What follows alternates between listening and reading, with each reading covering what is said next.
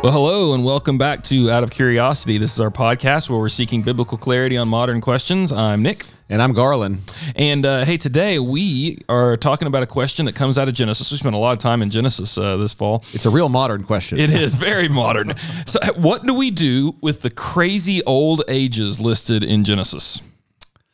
Just ready to go? Ready to go, yeah. We'll, we'll be in Genesis 5. Okay. And um, we'll just take, we'll take, uh, just read verse 3 and we'll get a sense of this, Yeah. So um, this to is give us a little bit of an idea. Genesis 5 3, I'm reading from the NIV. When Adam had lived 130 years, he had a son in his own likeness, in his own image, and he named him Seth. Let me keep going through 5. Yeah, go all the way through 5. After Seth was born, Adam lived 800 years and had other sons and daughters. Altogether, Adam lived a total of 930 years, and then he died. Whoa. That's a lot of years. Yeah, and this this is often used, and I know we both uh, had this question posed by like skeptical people looking at the Bible, saying you can't really buy this. I mean, come on, you really think somebody lived uh, 930 years? And and uh, there's other people listed here, and they live just as long. And what we're going to notice is uh, in Genesis chapter five, we get a list of of ten ancient uh, important people, we might say. Yep. And they're named, and we have that same formula. They were this old, this many years, and they had this son. They lived another th- th- another this many years, and they died at this age.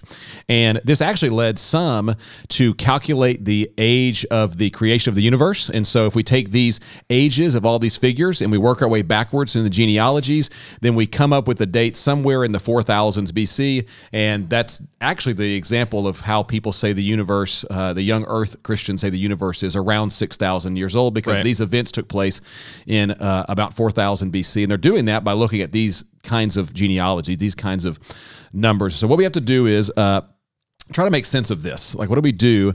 And uh, as normal, we're going to give a range of options. Uh, Sure. We may not settle it uh, perfectly. The first thing before we give the range of options is this. And uh, to me, this is really cool, but it's kind of nerdy. Um, in other ancient Near Eastern texts, so other stories that involve a flood, so the Enuma Elish or the Gilgamesh epic, we see these things in other ancient Near Eastern stories frequently so it's it's not it's not only the Bible that has this. Right before the flood account, there is a list of ten great kings, and so we see this in Babylonian texts, we see this in Mesopotamian text, a list of ten pre-flood great kings or important people, and uh, we see that exact same thing here in the Babylonian text. They have very long ages, uh, except even way crazier longer than the Bible. So like twenty two thousand years, and so the numbers are really really inflated in these other ancient Near Eastern texts. So we have to ask the question: What is the biblical author doing by taking this tradition and employing it here? And uh, just for a couple of options. So here's uh, we're going to give three primary options of what to do with the numbers in Genesis. we good so far? Great. Yeah. So we're the, just just to voice the tension, um, to state the obvious, these seem like absurdly old people. Yes. Like even my nephew, when he was reading Genesis for the first time, came to this and said, "What's going on?" Right. So we're trying to make sense of how do we understand these old ages uh, in light of what we understand about how long humans live, and you're going to give us three ways to understand how these people live, what it means to say these people live this long. Right. And and maybe because maybe this comes up often because when people either who are reading their Bible through Mm-hmm. in a year or somebody says, I don't really buy this whole Jesus Bible thing, but let me pick it up and read it. We're in the first five chapters here. Like it's really early. Yeah. And it causes this tension. And so uh, if you're talking to somebody who's skeptical or a nephew who's reading their Bible for the first time, what do we do with it? And that's what we're trying to do here. So uh, one option is uh, we might just say what seems like the plain reading. They lived really long lives, and we have to come to grips with that. And so either they were uh, they were specially protected by Yahweh. Uh, some have suggested that before the flood, there was uh, there was a, a canopy of water over the earth that protected the earth from from uh, the amount of radiation it had after the flood, and therefore, the, you know, disease and decay did not happen as rapidly. Um, so some some try to go uh, that kind of a route. Others will see this as an as a literary device. So the author is trying to say, look, the numbers do work their way shorter and shorter and shorter till we get to the flood. And so some see that as a literary device where the author is saying, look, as the as the sin corrupts the human condition, the age is getting shorter and shorter and shorter. So option so one- perhaps Adam, on that view, Adam and Eve are seen as this kind of the first humans with that are made to live forever, and as sin takes over, the human race becomes more and more corrupt and not able to live as long. Till, till finally God says, I'm going to limit the age to 120 years. Now, there's Got it. debate on everything we just said, uh, but we'll leave it uh, at that. So, the option number one is we might say what seems like the plain reading of the text, uh, and it's it, we're going to have to come up with some category for either an unusually long life or a literary device that they're doing uh, in the text. Got it. okay. Option number two is this. Uh, it's a fancy word that nerds like to throw around. It's called gematria. Gematria. How about that? Uh, Yeah. Gematria is a Hebrew.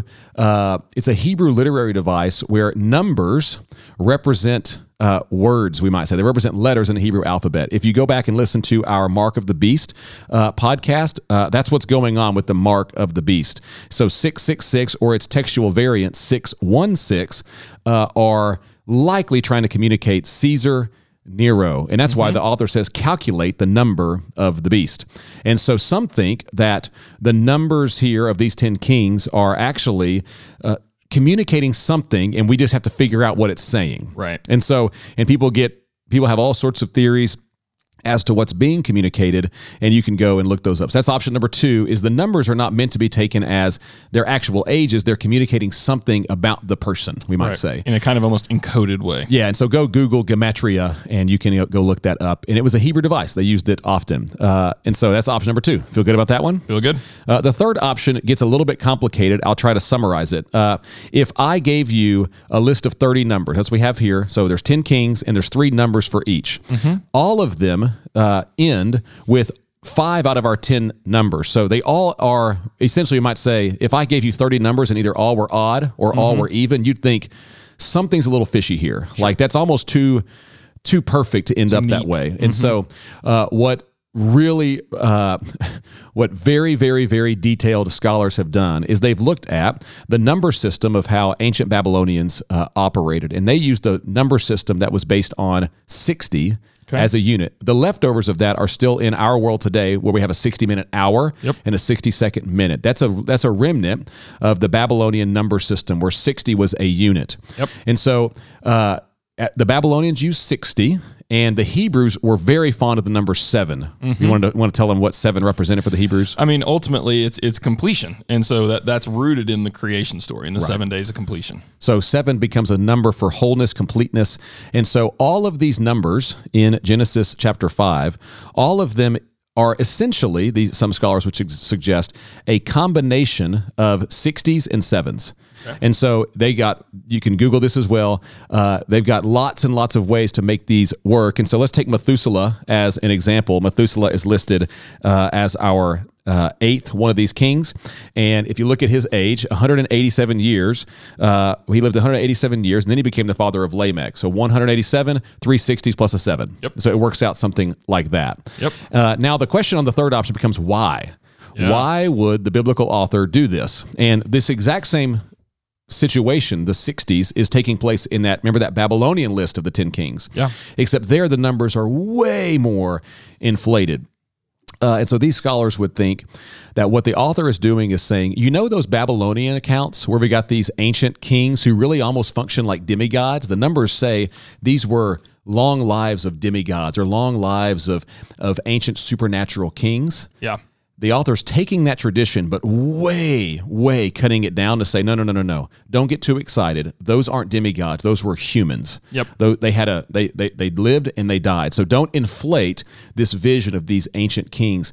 And that's going to be running right into our chapter six where we start talking about the Nephilim. And so we had a podcast on that, and we saw in that story something going on with the ancient Babylonian culture looking at these mm-hmm. these combination of you know the spirit beings and humans and saying that's a good thing and the comment there being no no no it's a bad thing. The same idea would be going on here in chapter 5 and so those are the three we might say primary options. And we're going to leave it up to the the listener to try to solve it. Um, but we want to we want to be clear that I think all three are trying to be faithful to what the original author is attempting to communicate, and that's what we're interested in. Yeah, and so that, that's it, it- I can imagine people listening who are starting to squirm in their chairs a little bit um, because it sounds like we're saying the Bible doesn't mean what it, it seems to mean. You don't have to take it seriously. You don't have to take it on face value, and that's not what we're saying. Right. Um, in fact, as people who are committed to the inspiration, authority, and inerrancy of Scripture, uh, we believe that the Bible is true in everything that it affirms.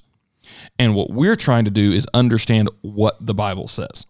And so, if when Moses uh, put together this text of the Pentateuch, if what he is intending to do is to create this list of 10, 10 kings or 10 people to, to be a polemic against the Babylonian list, then that is what the inspired word is doing. So what would a polemic be? Oh, sorry. Yeah. Polemic is when you use one thing to attack another view. So it's the it's the Greek word for war or yeah, opposition. war. Yeah. So you're going against another text. And so um, now there's very good reasons to hold the traditional view that these guys just lived really, really long.